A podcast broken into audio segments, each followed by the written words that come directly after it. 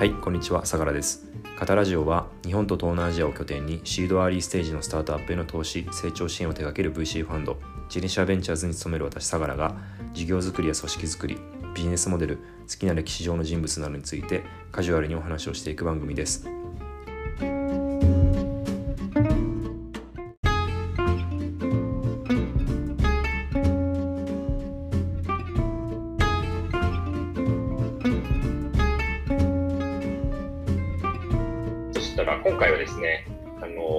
のミスミモデルの組織編ということで、えー、もともと、まあ、新卒で、あのミスミに入社されてですね、えーその後、えーまあ、数々のあの新規事業を、えー立ち上げられ、今はあのエンジェル投資家とあの事業家として、えーまあ、活躍されている森谷実さんをゲストにお迎えして収録をしていきたいと思います。森谷さん、よろしくお願いします。はい、よろしくお願いします。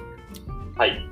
で、えっと、そしたらそうですね、あの、森谷さんとは、はい、えっと、ある、まあ、投資先の、あの、に対して、まあ、共同投資をさせていただいていて、でそこからの、あの、つながりで、まあ、面識を得て、そこから、まあ、月に一度ぐらいですね、あの、定期的にちょっと、あの、いろんな、まあ、企業だったり、事業だったり、えーの、まあ、壁打ちをさせていただくような間柄で、あの、今回、はい、あの、ぜひ、ラジオにも、カタラジオにも出ていただきたいなということで、お呼びいたしました。はい、ありがとうございます。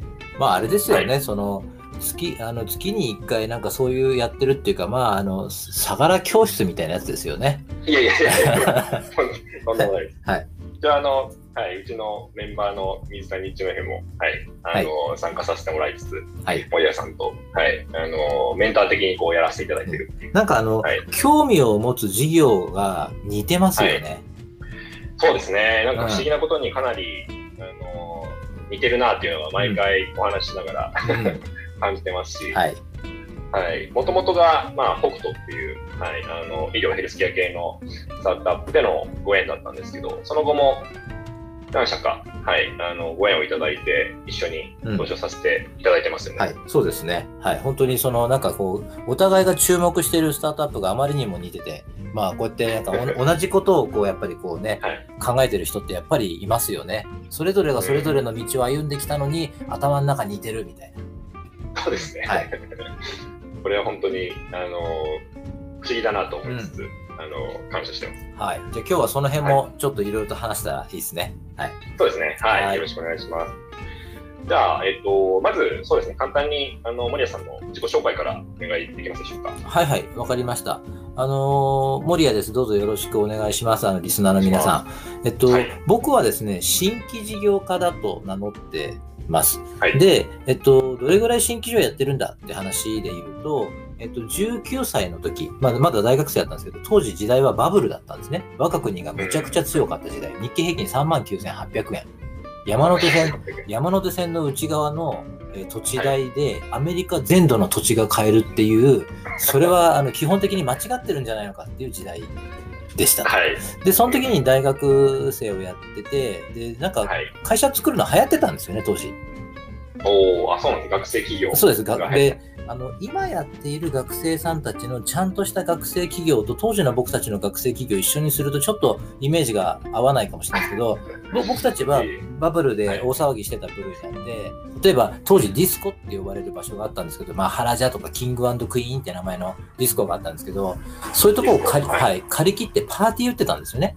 で、企業さんから協賛金をもらってたんですよ。例えばタバコ屋さんとかお酒屋さんとか旅行屋さんとなか、大学えー。1年生、2年生を対象に商売をしたい人たちからすると、僕たちがパーティーを打ってガサッと大学生を一瞬の間にこう1日で5000人ぐらい集めてパーティー打ってたんで、なんかそのマーケティングという部署からすると美味しいじゃないですか。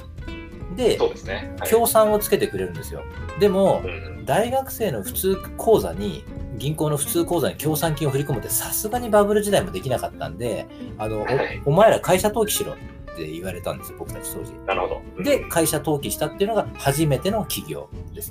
で、まあ、以降、まあ、30年間ぐらい、まあ、普通に企業に就職しつつも、ずーっと新規事業やってましたと。で、30年間ずーっと新規事業やってると、新規事業しかできない人間になりますと。で、今に至る。みたいな、そんな感じです。はい。なるほど、なるほど。じゃあ、最初は19歳とか20歳ぐらいの時に。そうですね、19歳ですね。はい。ただ、あの、まあ、い今言ったような経緯なんで、えっと、先輩が作った会社に混ぜてもらったっていう感じだし、サークルの延長線上で法人登記をしなきゃいけないからしただけであって、うんなんかそれそれを起業って言っちゃうと、ちょっとあまりにも格好つけすぎかなとは思ってます。はい。なるほど。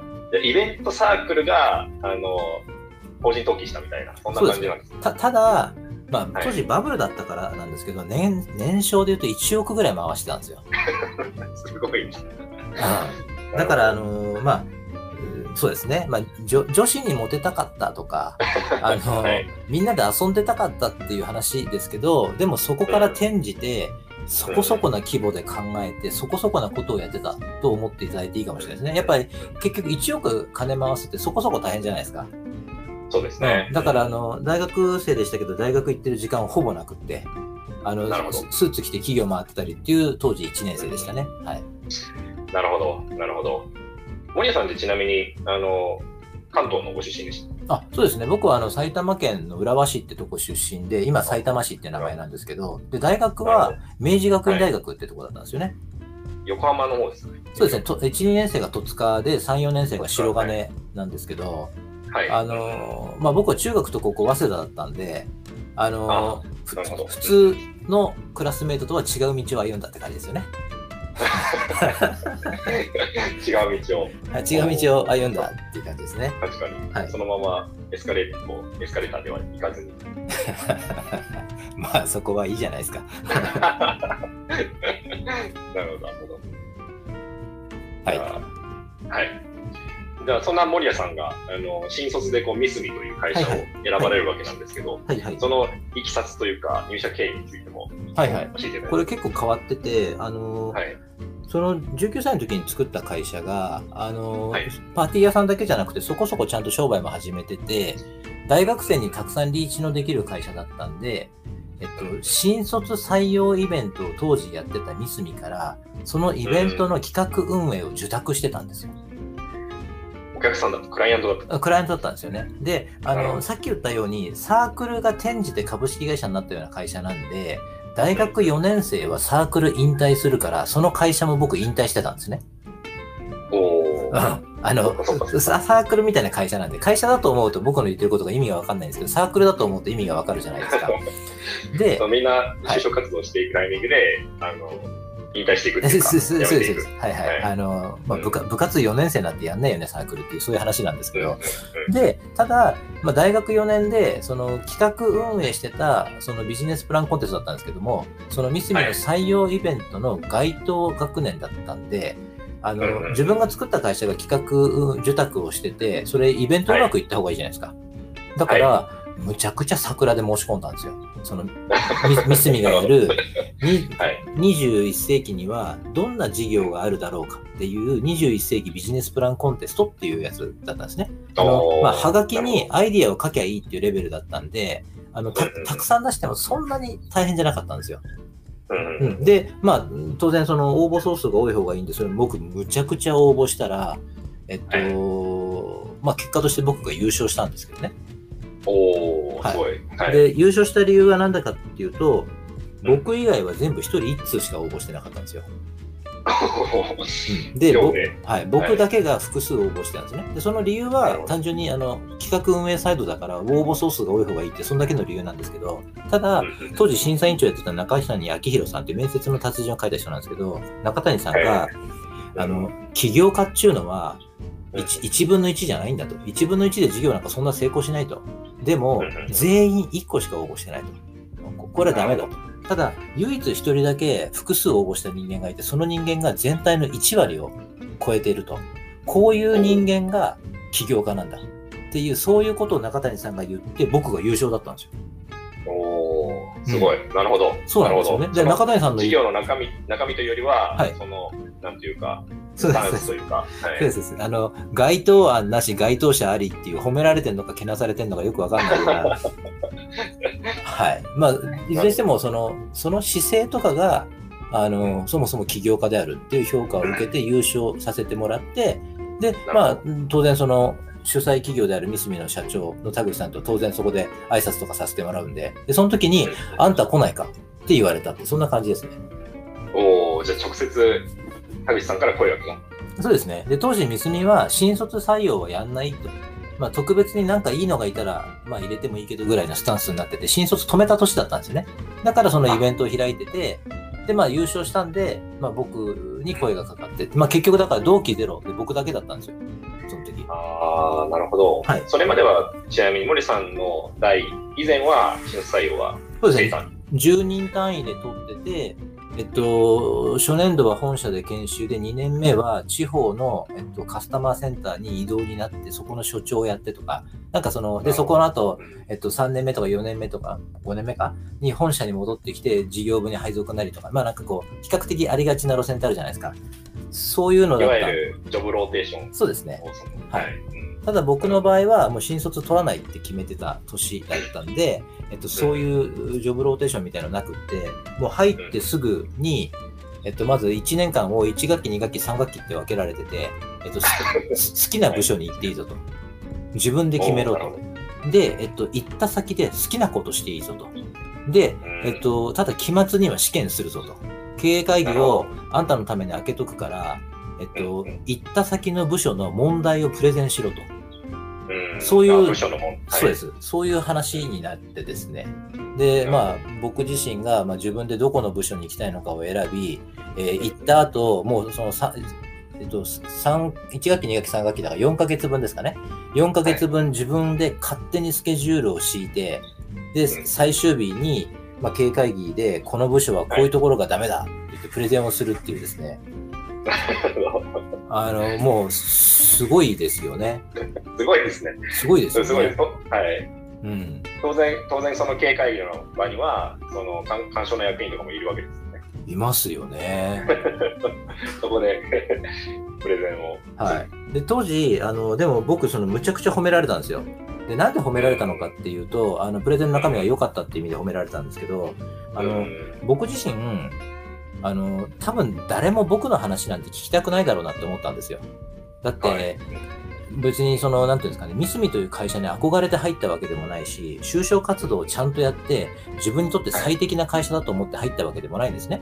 たまたま、大学で起業してて、その流れでビジネスプランコンテストに参加して優勝して、で、たまたま先輩から、あの、そういうちゃんとした会社に一回一回就職した方がいいって先輩に言われて就職しただけなんですね。僕自身別に企業に就職するなんてつもり毛頭なくってですね、別にそのうん当時1億ぐらい稼いでましたから年商、会社の、会社の年商で言うとね、僕の収入じゃないですよ。だからそういうのからするとね、あんまりその会社に対して特に思いがなかったんですよ。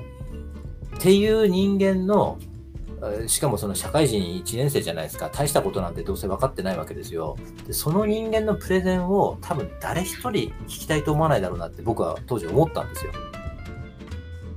僕の意見はいらないなと。で、この会社の中で全、全員の中で最も客のとこ行こうと思ったんですよ。おおなるほど。はい。で、えっと、最初にそのカスタマーセンターみたいなところに僕選んで、で、はいえっと、当時のミスミの中で最も客の場所を訪ねる、もう来る日も来る日もずっと会社にいないでずっと客を回っててっていう。で、客のミスミに対して言いたい文句を全部まとめて、それをなぜ客はこういうことを思ってるのかっていうのを相当程度理屈つけてプレゼンしたんですよ。ああ、なるほど。うん。で、僕が言ってるんじゃないんで、客が言ってるんで、うんうんう。うんんっていうのおをやっ客さんの口から、まあ、あの、こういう課題が、あの、上がってますっていうことを、そうですまあそうです代弁するはい、形式で。そうです。そうですで、なんでその文句が放置されてるのかとか、その文句を言っている背景とか原因の原因は何なのかとかを徹底的に調べたんですよ。うんうん。で、あのーほんのちょっと、あの社員の人より多いだとダメだと思ったんで、桁違いに多い方がいいと思ったんで、ほんとすごい言ったんですよ。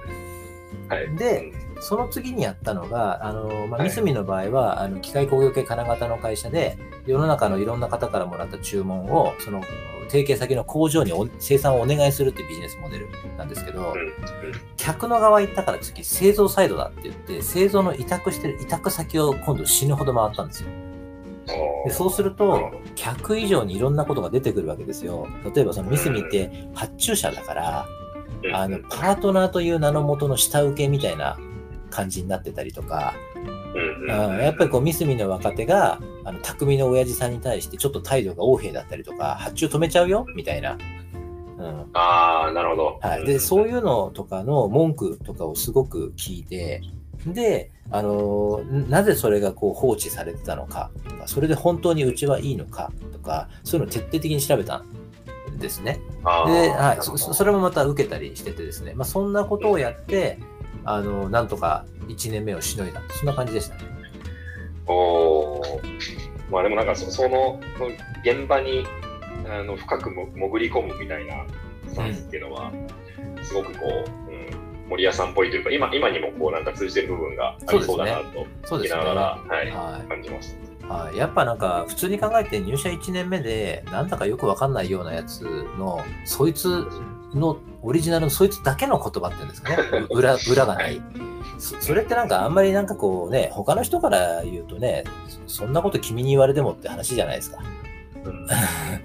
だからやっぱりそれは意味がないと思ったんでとにかく桁違いに客を訪ねる桁違いにパートナー会社を訪ねるって方がいいなって思ったってそんな感じですね。なるほど。うん。説得力ありますね。うん。まあ他にすることはなかったですしね。うん ちなみに当時のその三隅のあのまあ中身というか事業内容としては、創業のその金型部品のあのまあ商社の事業体がまあ多分あの柱になってると思うんですけど、そうですね。はい、それ以外にも何個かこう、あの仕込み始めていたみたいなそんなタイミングなんですね。いや、仕込んでなかったんですよ。で、あの新規事業、飛び地の新規事業、金型以外の土新規の新規事業やんなきゃだよねっていうのが僕の2年目ですね。ああそうなんですね。はいはいはい入ってから。はい。あの、1年目そうやって土佐回りをして、まあ、会社の中で一応なんかこう、なんか変わったやつ入ってきたぞって思われるぐらいの認知は取って、で、2年目にそういうなんか、あの、土新規の事業やろうぜって話に会社でなりましたと。うんでその時にはい僕、住所不定だったんで、社内で。うんでう、ん。そこに配属になったんですよ。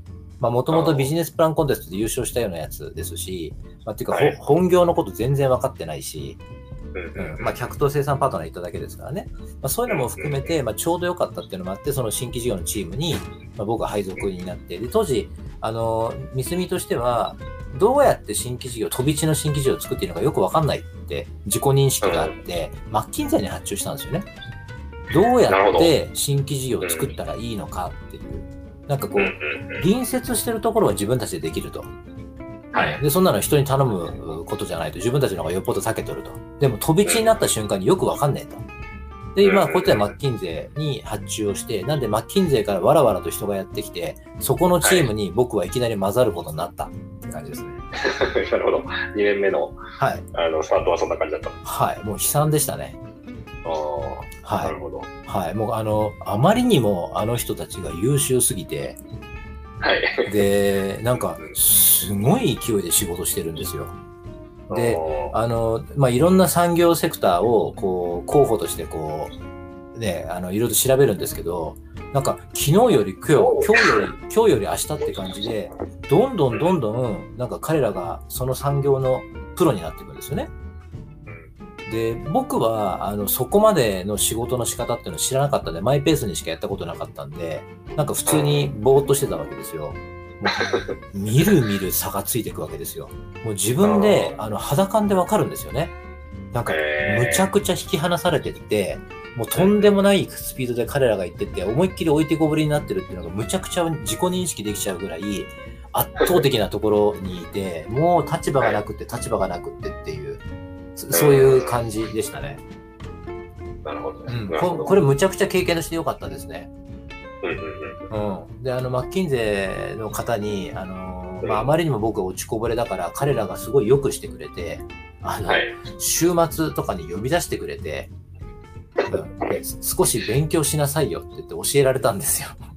えー、それはなんか、どんな内容についてです？かいろんいろんなことを。もうあの基本的なところですよ。例えばコトラーのマーケティング原理みたいなやつがあって、でその原本とか渡されて、これ10回読んできてみたいなそういうノリなんですけど、あの。もう全く何もかもがついていけない状況の中で、うんうん、なんかこうも、もしかしたら自分って世の中で一番バカなのかもしれないとかって思った時期でしたね。うんうん、でもあの、むむちゃくちゃいい経験があって、実はその時のマッキンゼーの方たちとはいまだに連絡取ってる方がいたりするぐらいなんですけど、あのあ結婚式の時も来てもらったんですよ。自分の結婚式の時も全然関係ないのに来てもらったりね。したんですけど、あのえあの時に、なんかビジネスマンの天井を見せてもらったっていうんですかね。ーうん、やっぱここまでやるんだなと。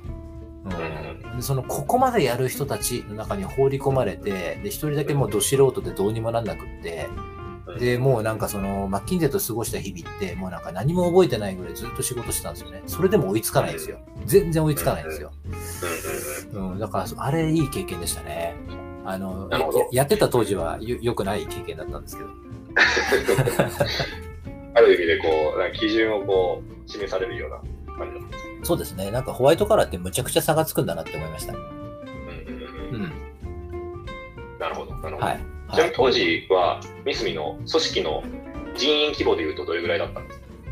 全部で200何十人とかだったと思うんですけどね、まだ上場もしてなかったですし、上場準備、は準備もしてたかしてなかったかぐらいで、はい、あの、思いっきりなんか専門商社みたいな、金型部品の専門商社って感じですね。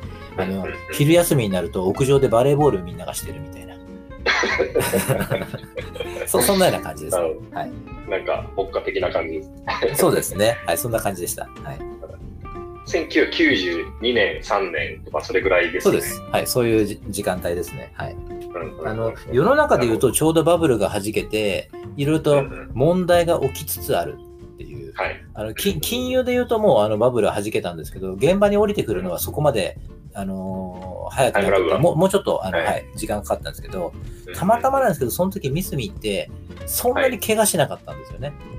うん。うん。うん。あのー調子が良かったのか悪かったのかっていうと、まあ別にそのはい。すごいすこぶる元気って話ではなかったんですけど、そこまでの影響を受けなかったんで、あのうん僕自身はあまりそこでのバブル崩壊みたいな悲惨な目にはあんまり合ってないって感じですね、体感としては。うんうんなるほど。はいまあ、それよりはまあそういうマッキンゼーのチームに入れてもらって、なんか世の中の天井みたいのを知りながら、すげえ頑張ってたっていう、そういう時間帯でしたね。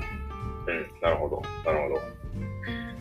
その、まあ、森谷さんが入られて、あの、新規事業、まあ、2年目からその新規事業部署、新規事業部門に、はい。あの、まあ、配属になって、そこからこう多分、あの、多角化に向けてうん。仕込みをしていくっていうこはいはいとだと思うんですけど、まあ、その、あの、決定に至った背景としては、それまでの、あの、まあ、事業、事業運営の、あの、結果として、ある種、まあ、その決定に至ったかなと思うんですけど、そこの、あの、議論とか、プロセスってどんな感じだったんですか、あのーまあ、三角の客って、まあ、工場の設計者の方なんですよ。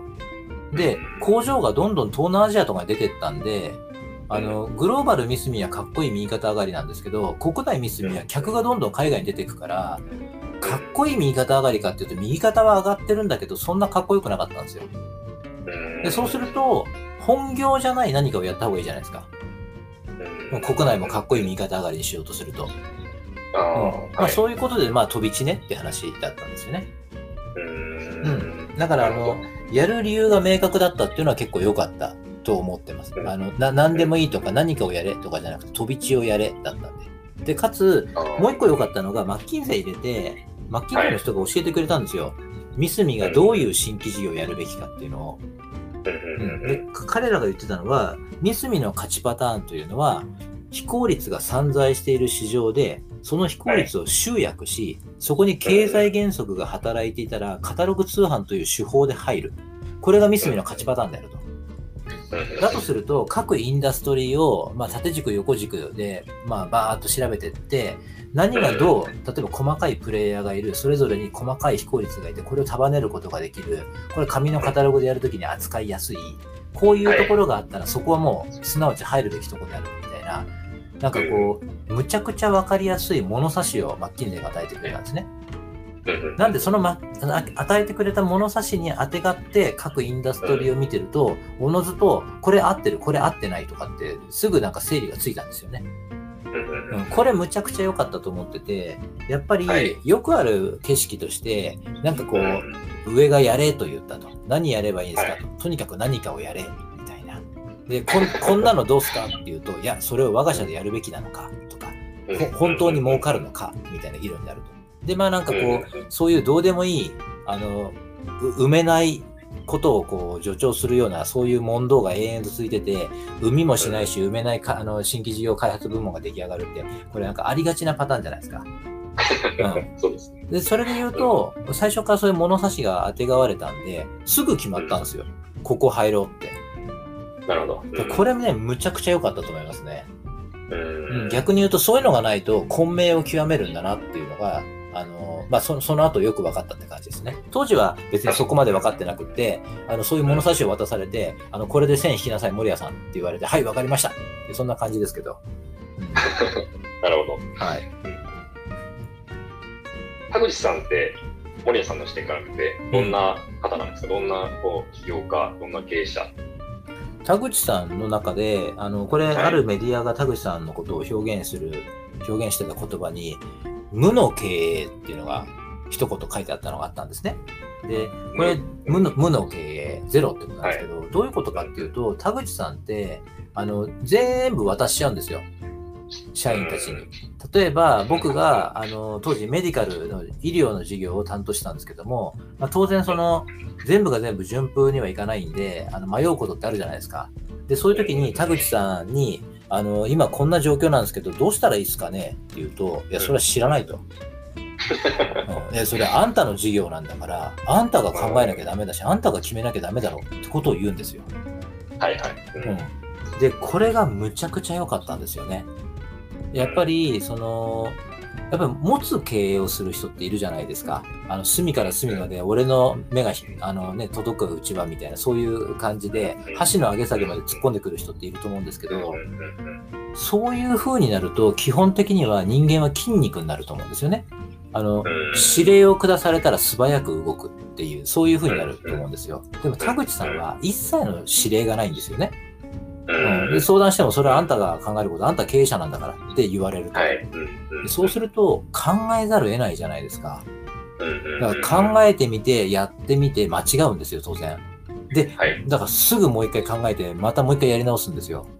うん、で、それを繰り返すうちになんとなく突破口が見えてきて、で、突破口が見えてきてから田口さんに、まあ、こんな風に考えてこんなことやって、で、繰り返してたら突破口が見えてきて、今こんな感じですと。で、これを線を引き伸ばすとこん、将来こんな風になるから、このまま突き進んでいきたいと思います。とかっていうと、うむ、みたいな。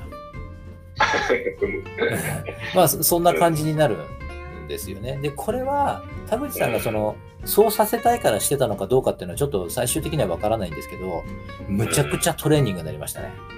なるほど。うんそれは当然、その、森谷さんだけじゃなくて、その、森谷さん入る前に、あの、いた、まあ、従業員の方とか、あの、部門長の方含めて、皆さんに対してそうだったってことですよね。そうですね。はい。で、それがかつ、当時、当時っていうか、まあ、その後何年かしてからですけど、ちゃんと制度にもなったんですよね。人事制度に、組織づくりの制度に。なるほど。なるほど。はい。これ、どんな制度かっていうと、あの、三角はさっき言った機械工業系の金型でカタログ通販の会社ですと。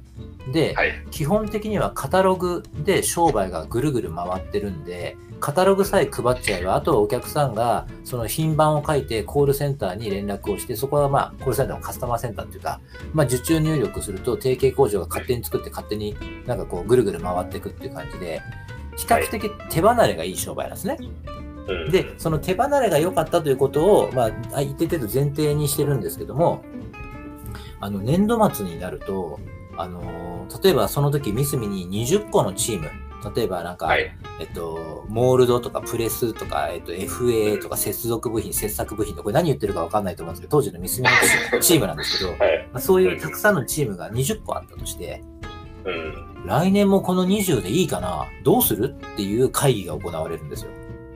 うんで年に1回。はい、年に1回。で、そうすると、すげえ強いところは分割されちゃったりとか、うん弱いやつは吸収されたりとかするんですよ。で、これは、うんえっと、人事効果ではなくって事業効果なんです。あの、この事業をどうしていくかと、どうすることが我が社にとって最適かっていうことで、まずチームを、20チームをどうするか会議っていうのをやります。で、それが終わると、そのチームをやりたい人は手を挙げていいよっていう場が開かれるんですよ。おーあ、ごめんなさい。えっと、その前にもうワンステップあるのか。例えば20が22に増えたとして、22をどの役員が干渉するのかって役員の国取り合戦が始まるんですよ。はいはい。なるほど。で、強い役員は国を増やしていくし、弱い役員は国を失っていくんですね。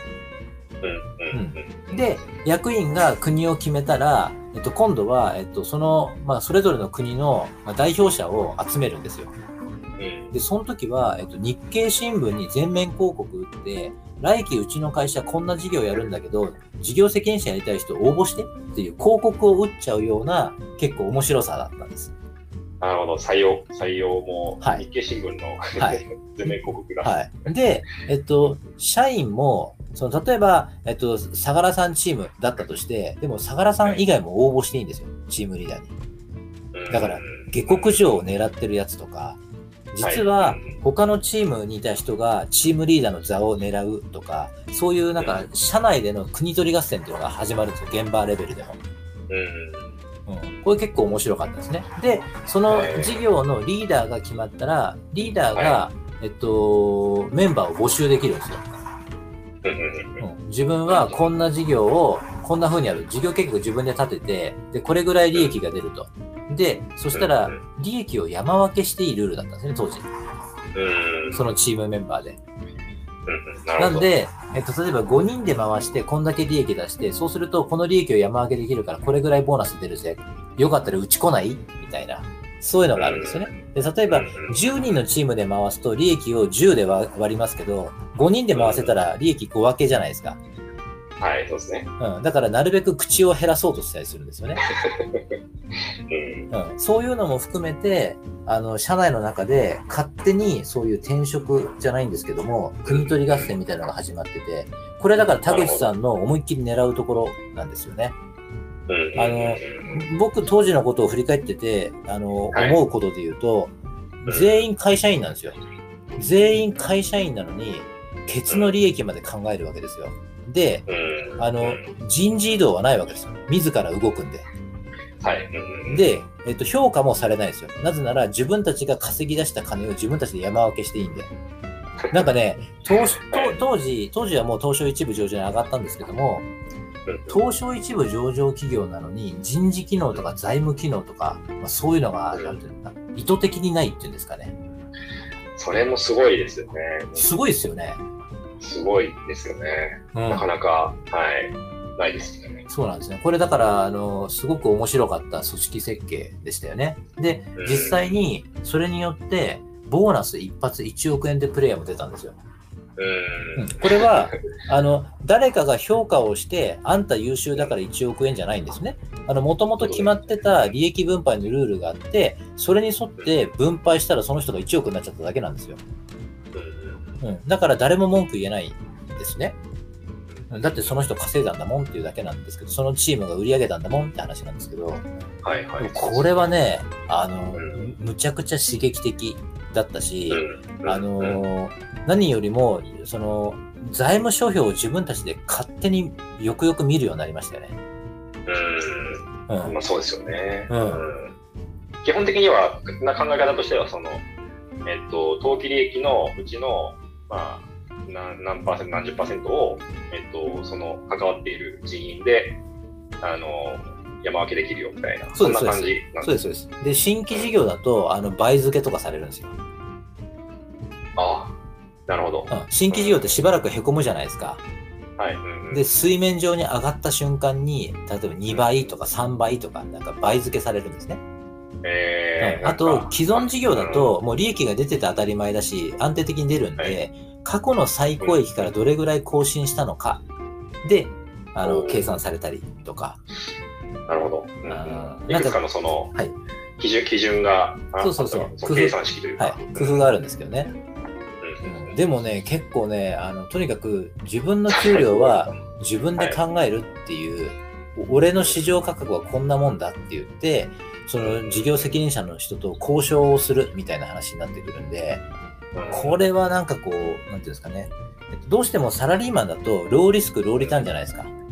はい。で、独立起業するとハイリスク、ハイリターンじゃないですか。うんうんなんかね、ミドルリスク、ミドルリターンみたいなものがそこにはあったんですよね。うん。うんうん。うん。結局は、結局のところ会社員なんで守られてるんですよ。最終的には給料払われるんですね。そうですよね。でもうん、上っ羽は自分で作るもんなんですよ。うんうんうん当時の僕たちの給料は生活最低保障給って自分たちで呼んで呼んでて。基本給のこと。そうです。生活最低保障給って呼んでて。はいシニアそれ自、体ははい決してその、あの高い数字じゃないっていうことなんでえそうです、そうです。死にはしないとうん。生きてはいけない。す。知りはしないけど。そうです、そうです。そんな感じでしたねはい。これ面白かったです。はい。うん新規事業の方はなんかこう、あの、イメージ湧きやすいんですけど、既存既存のその、創業の方の、うん。あの、報酬設計も似たような感じなんあですか、お同じです、同じです。あ、同じ、同じルールなんですねはいはいはい。だからその過去の最高益からの更新分を山分けなんで、あだからガンガン伸ばさないと、はいはい。うん。もう既存事業になった瞬間に初体がでかいんで、あの、うん。割る母数も多いわけですよ。ううん、10人、ね。10人とかで割ったら、まあ、大した金残んないわけですよ。うん。確かに。うん、だからみんな急激な成長とか、コストダウンに対しても、あのこんだけコストダウンすると利益にこんだけ、えっと、効いてくるから、そうすると自分の手取りにこんだけ影響するなとか、みんな考えるわけですよ。うんこれね、ねむむむちゃくちゃ経営者人材になる、サラリーマン人材から、そういう経営者人材になる、結構なんかこう、構造でしたね。そういう構造でしたね。そうですよね、うんそうですよね。なんで、その、評価制度とか、まあ、報酬設計とか、その、枠組みを細かく決めなくても、その事業単位とか、うん。あの、ある組織ユニット単位で、まあ、年に一度、あの、査定を入れて、えっと、まあ、その単位ごと開配を決めていくみたいなことを、はい。まあ、大掴みで決めておくことによって、まあ、それ以外は全部逆に言うと自分たちで考えて実行するう、そうです、そうです。うん。まあ、ある意味、なんか文化が後追いでこうできてくるみたいうなん。ところですよね、おそらく。なんかでも、あの、まあ、当時そこに行き着くまでの間に、ミスミはいろんな人事制度の、まあ、あのはい改善を行ってたんですよ。どうしたら、社員みんなが経営者人材として頑張るのか。で結論からすると、ちょっとぐらいいじっても人は変わんねえやっていうのが結論だったんですよ。うん、そのせ人事制度の評価を。そうです。やっぱり結局上司に評価されるとか上司の上司がいる時点でまあ客とか売り上げ見るよりその人に気に気に入られる方が大事じゃないですか。そうなっちゃいますよね。あでまあそういうのも含めてまあいろいろとあって試してみたんだけど最終的にはもっとドラスティックに変えなきゃダメだって言ってドラスティックに変えたら一瞬でみんなの目の色が変わったってそんな感じですね。なるほど。うん。それは面白いですうね。ん、これね面白かったですね。うんただあの、うん全部が全部360度いいかっていうとそうでもなくって、例えばですけれども、そういうふうに、うんまあ僕たちガラガラポンって言ってたんだけど、年度末にそういうガラガラポンを行うっていうことは、あの、うん。これ当然なんですけど、あぶれる人も出るんですよ。うんうんだってさっき言ったように、口を減らした方がいいわけですから、うんうん。口を減らそうとするわけですよね。そうすると、うんうん。最終、やっぱりなんかこう、社内で評判の悪い人とかって行き場を失うんですよね。うん。